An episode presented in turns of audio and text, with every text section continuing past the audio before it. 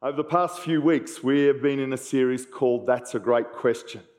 And a couple of weeks ago, Brendon looked at the question why is the church always asking for money? And today I follow up a bit from Brendon and I look at the question where does all the money go? What happens to that money that the church receives? Your money. That's a fair enough question. Where does it all go? But before we talk charts and graphs, facts and figures, I want to spend a few moments in the introduction to look at a topic that relates to this, but is really way more than just about money. So I'm going to ask if you would pray with me. Father, it is good to be here. I believe that you are here in our midst. And I pray, Lord, that you would help us to hear you and to be aware of you. Lord, there's um, lots going on in lots of people's lives, and uh, we want to just pause for a moment. We want to just acknowledge that you are great, that you love us, and that you only want the best for us. So I pray that this morning will be helpful, encouraging, and challenging. And I pray this in Jesus' name. Amen. In Psalm 24, verse 1, the psalmist says these words the earth is the Lord's and everything in it, the world and all who live in it.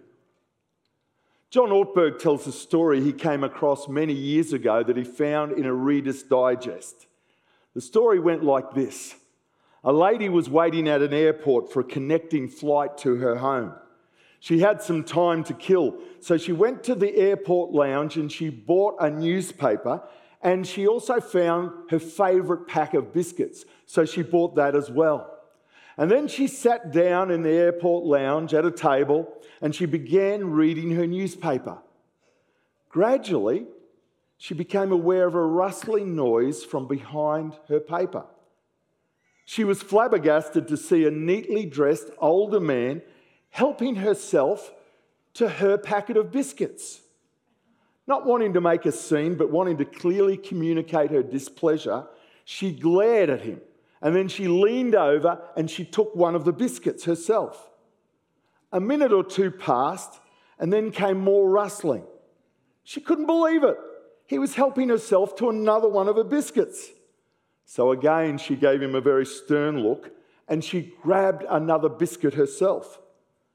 This happened again and again until they were down to the last biscuit, which the man proceeded to break into and push half towards her. And then he smiled and he left. She couldn't believe the audacity of this man. She was furious, but still not, did not want to make a scene. But if looks could kill, he was gone. Shortly after, her flight was announced. She stood up folded her newspaper, and opened her handbag to get her ticket. To her great surprise, there she found her pack of unopened biscuits.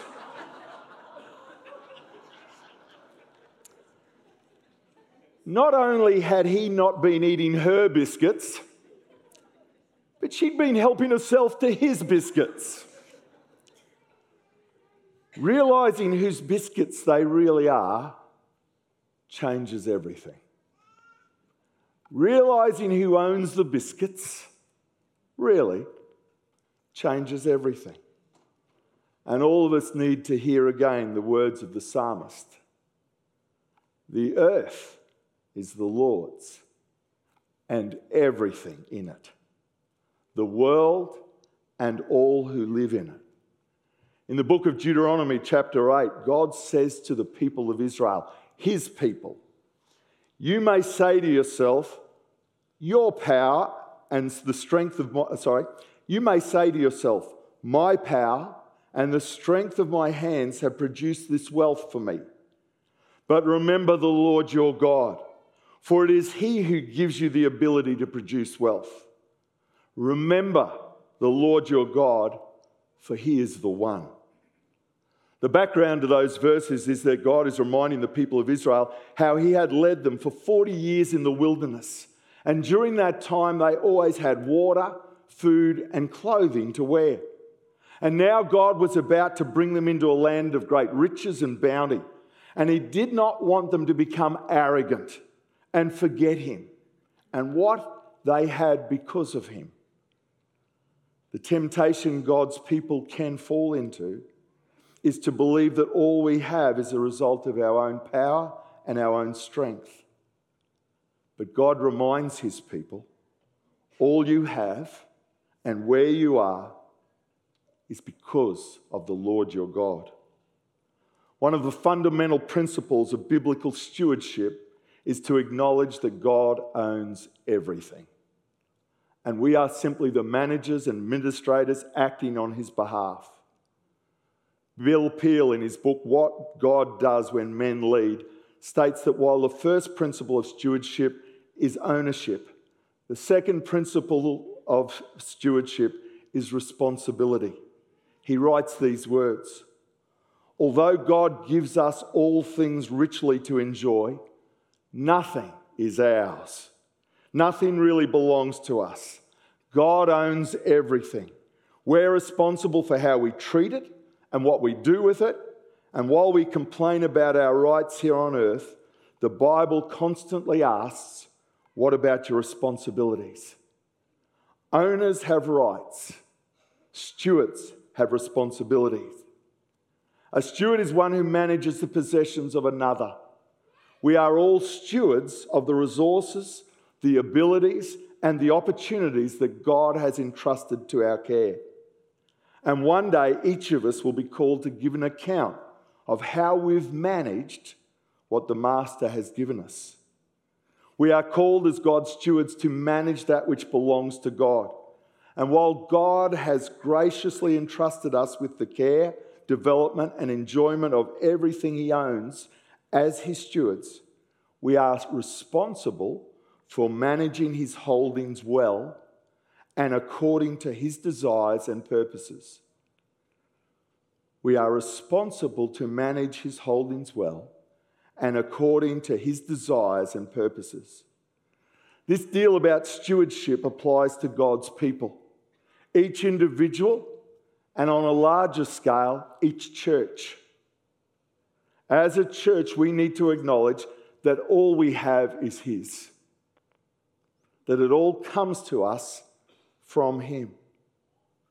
It is from Him, and we need to, as a church, be very aware of our responsibilities and also our accountability. And we need to strive to manage what we have well according to his desires and purposes. God's desires and purposes. We could spend a whole sermon just talking about that topic. What matters to God? I believe that one way to gain some perspective on that is to look at what mattered to Jesus by looking at what he spoke about a lot. What did he teach about a lot?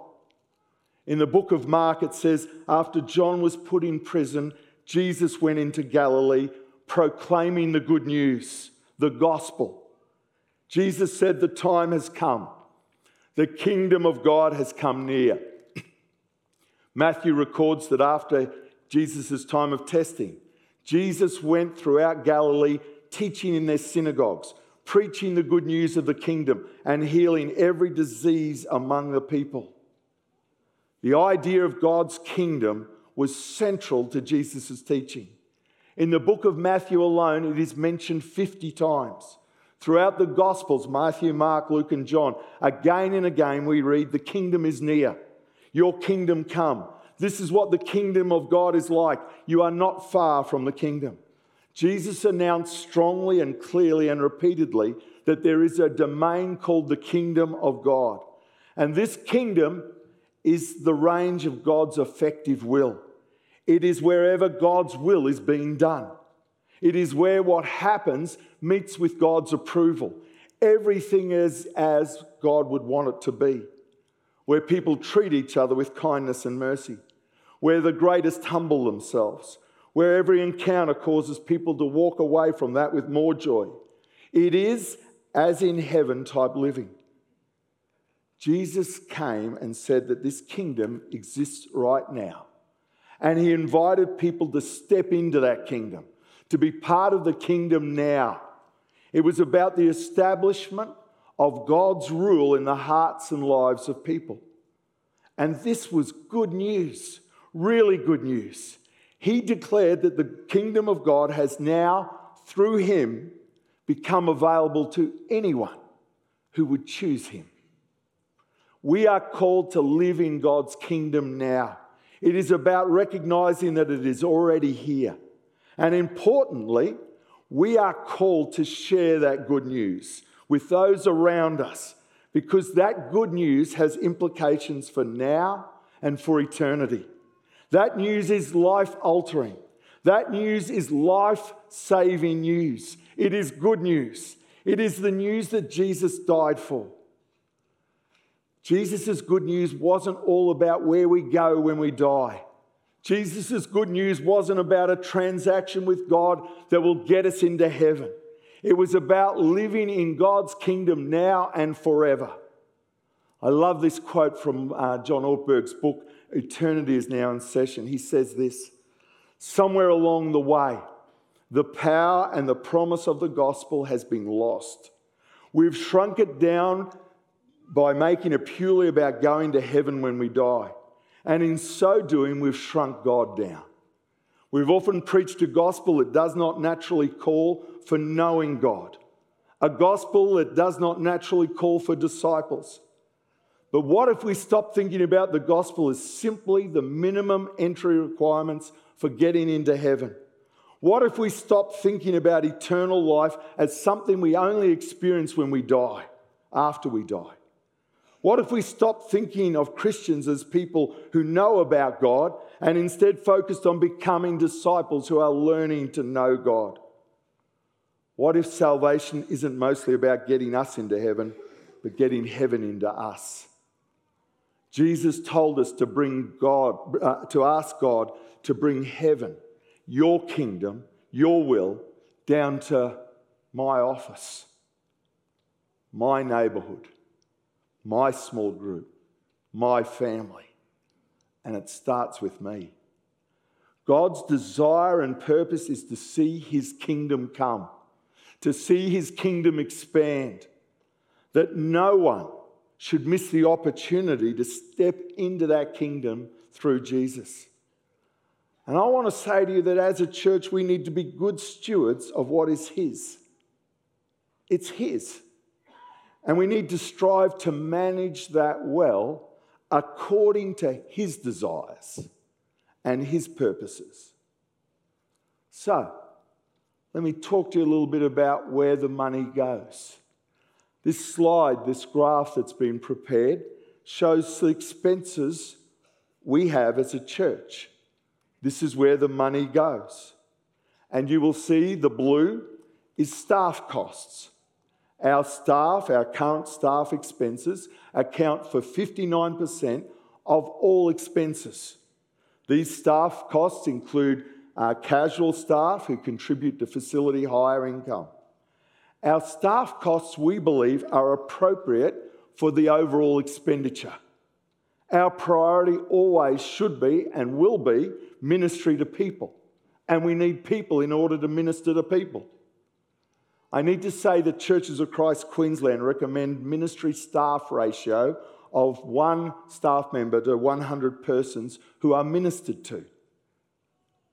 And there was a survey that was done by the Leadership Network and the Vanderbloemen Group. And it noted that average star attendance to staff ratio is 76 to 1. For every 76 people, churches should have the equivalent of one staff member. Those numbers account for all staff, including pastors, assistants, facility staff, and others. Each week, a conservative estimate is that HumeRidge is ministering to approximately 1,500 people. HumeRidge has 11.25 full time equivalent staff. Emily got me that figure. If we were to use the Churches of Christ Queensland recommendation, they would be recommending more. So our church comes in under as far as staff to the number of people we minister to. I want to say to you right up front that our staff costs are significant, but it is a reflection of the fact that we are wanting to minister to people, those who are already in the kingdom and those who are already or are hopefully on the way. There's a bloke called Tim Stevens. He served as the executive pastor at Willow Creek for about 20 years. And he stated that he believed that Willow Creek, which was just a, uh, an amazing church, it's gone through some hard times in recent times, but there's no doubt the, the ministry they had and the impact they had.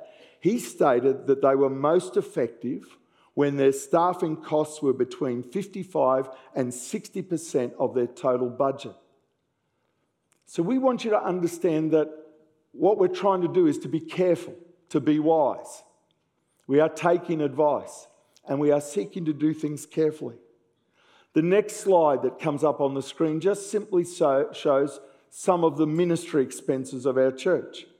And I want to be right up front and say that missions is a significant expenditure for our church. We spend a lot of money in the area of missions. And here is a list of some of those mission organisations and projects that we've supported in the last year. And this slide should come up. I'll read it. Here, oh, no, here it goes. In the last year, we were very heavily involved in supporting the Afghani community in Toowoomba during the crisis that was occurring in Afghanistan. We're involved in CAP, school chaplains in a number of schools. We support that. We support the business chaplain. Cocoa is another area where we support. Gandep, Compassion, Gandep Bible College, ICCM, ICCM General. We support uh, MAF, University Impact, RI in schools, Uganda, the Rock Hill Church. Plus, there are other minor missions that we support when there is a need that is uh, are shown. If you go back to that previous slide, you'll see that the other major big expenditure when it comes to missions is in youth. And there's no question that there is a major expenditure by this church, a major investment when it comes to the area of youth. But I want you to understand that the, the majority of that expenditure uh, is expended in two weekends. Youth camp is a major expense, it is a massive expense.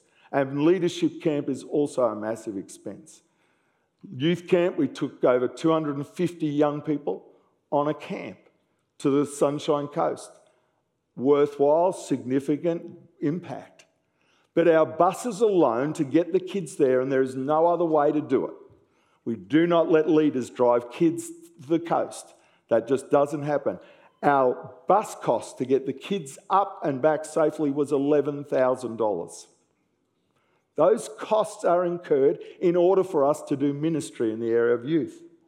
The youth budget includes homework help, the youth group, which has two programs on a Friday night Sunday morning Bible study, girls' retreat weekend, leadership camp, youth camp, schoolyard blitz, leadership training, and the leaders' spiritual retreat day. This next slide gives you an indication of some of the other expenses, and I think that's coming up now. And we'll go through this in detail in the Q&A if you would like, but you'll see that the, in the, um, the blue, the largest section is our above and beyond offering. And that is a major expense uh, because of the generosity of this church. And we are able to, through our above and beyond offering, refit downstairs uh, after 26 years of hard use, it's time for some work to be done down there. But we also supported University Impact, MAF, and we've just made sure that some money is set aside to take care of some bus costs. The other big cost is just in the uh, opposite corner, and that's our insurance bills. In order to ensure what happens around here, it is a major expense. But I also want to just say very honestly that we seek to be careful and make sure that what we're spending as a church is necessary and we try hard to make sure that it lines up with God's desire and purpose to see his kingdom come and his kingdom expanded. I want to announce that as of last week, we have paid off our loan completely. We no longer owe any debt on this building.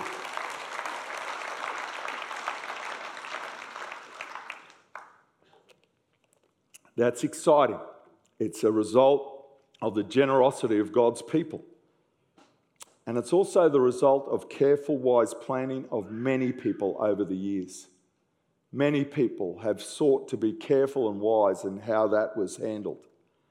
And while we need to celebrate it, and it needs to be celebrated, I need to just flag the fact that um, we want to continue ministering effectively in this place. And so we're going to have to invest in some significant maintenance in the future, in the near future.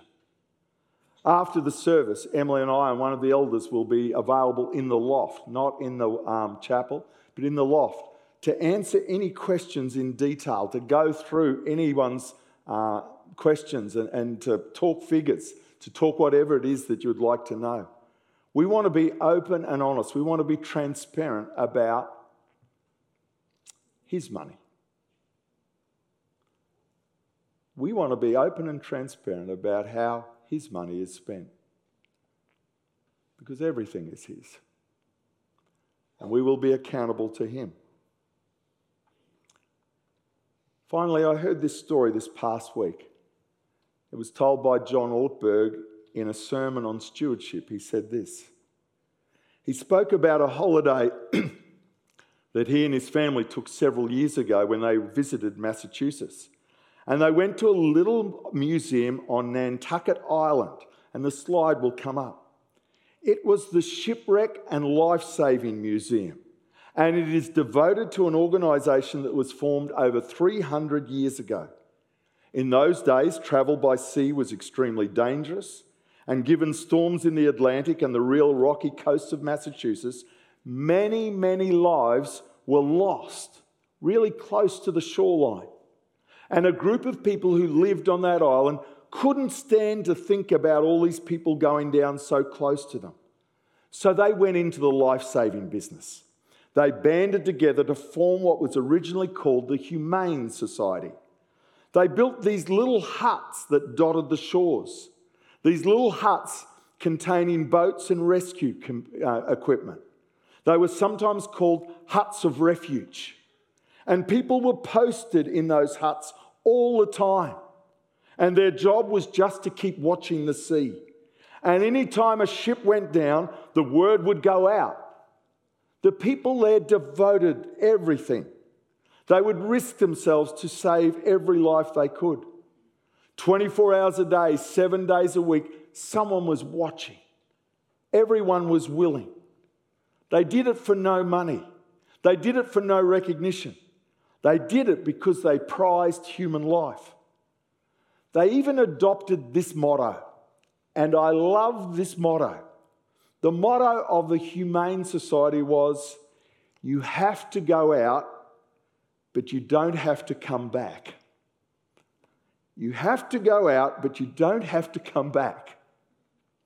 It's a catchy little recruiting slogan, isn't it? Don't think it'd work today. You have to go out. You have to be committed if someone needs your help to go out. But you don't have to come back. Understand the risk, understand what's at stake.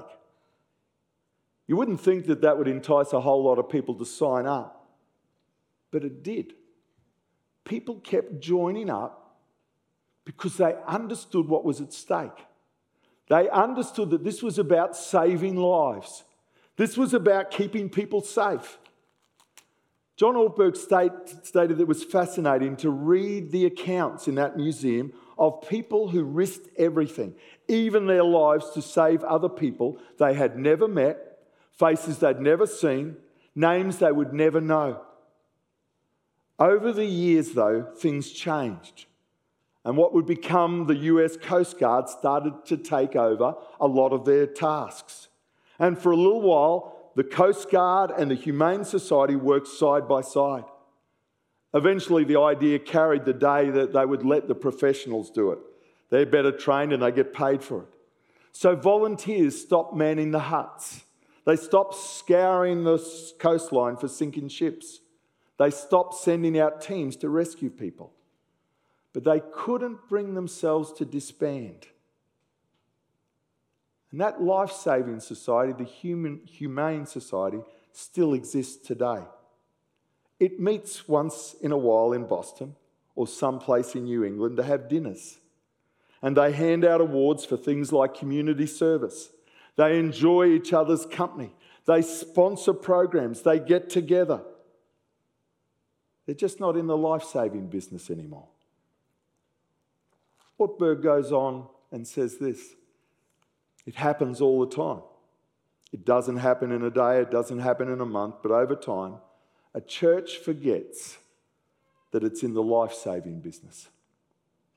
It usually doesn't disband, at least not until much later.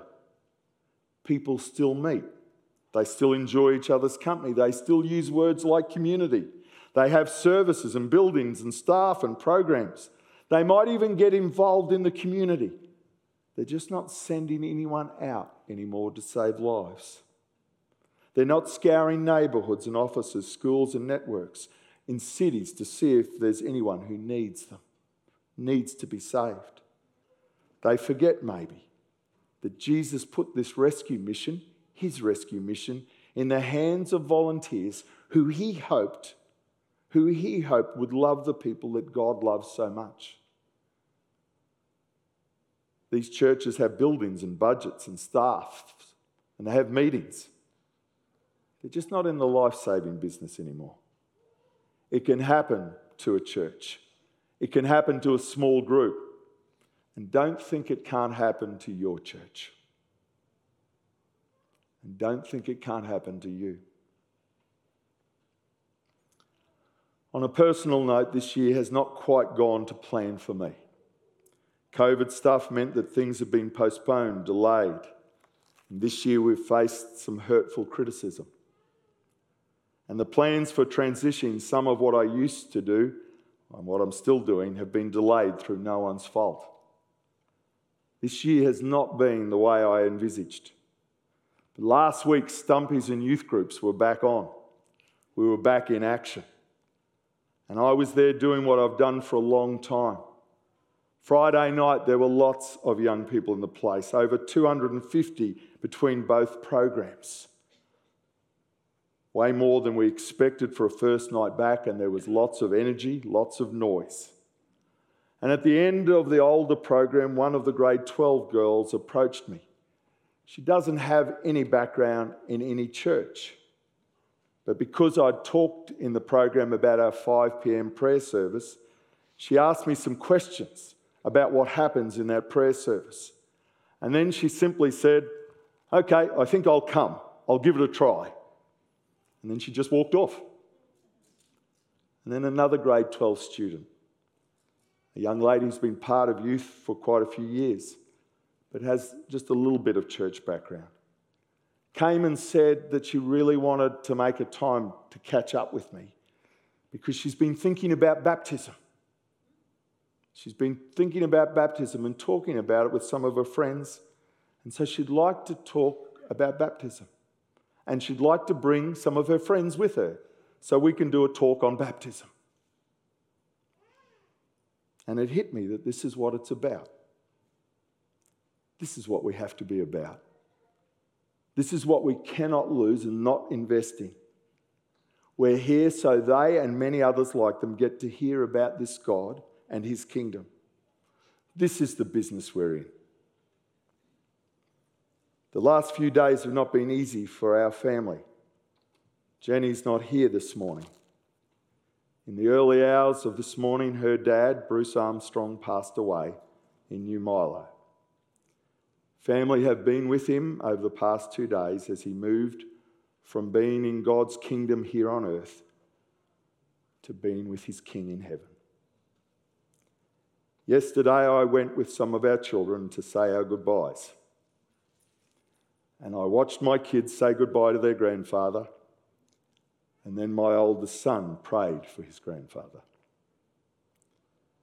And in those moments, it became crystal clear why this life saving deal is so important.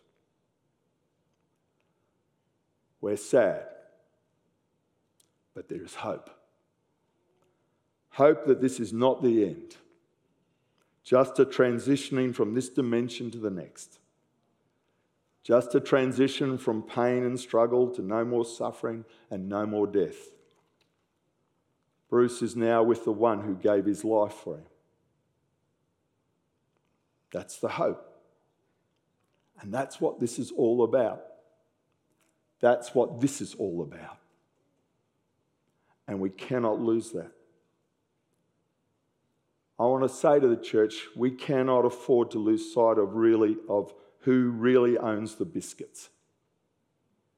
We cannot lose sight of who really owns the biscuits on an individual level and as a church. And we cannot lose sight of his desire and purpose for his church. The resources of this church are far more than any amount of money. They are you. They are your abilities and opportunities. But they do include your money. And they must always be focused on equipping, encouraging, and employing us for the mission that God has given us. I want to say as I conclude that over the last uh, 12 months, I have been so encouraged by the generosity of this church.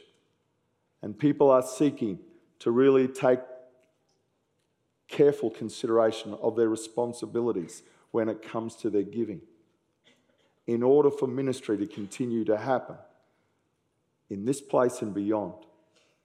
And we are very grateful for that.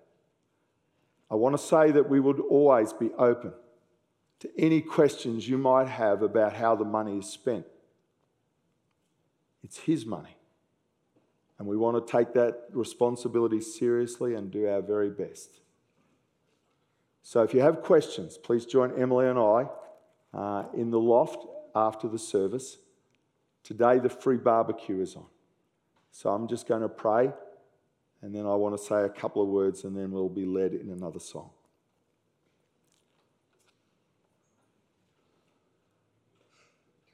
Father God, we come humbly to you. Sometimes we get it wrong. We think what we've got is ours. And we think we got it because of our own strength and power, our own talents and abilities. Help us to remember that you own everything, it's all yours. And help us to be careful how we steward. Help us to think about what matters to you. Help us to understand, Lord, our part and our responsibilities in the mission that you've given your church for. Lord, we um, come as a church, and I want to pray uh, just for you. I just want to pray for you to bring comfort to those who grieve this morning, for Iris particularly. But also, I want to pray, Lord, that um, just giving thanks for Bruce's life. And we pray this in Jesus' name.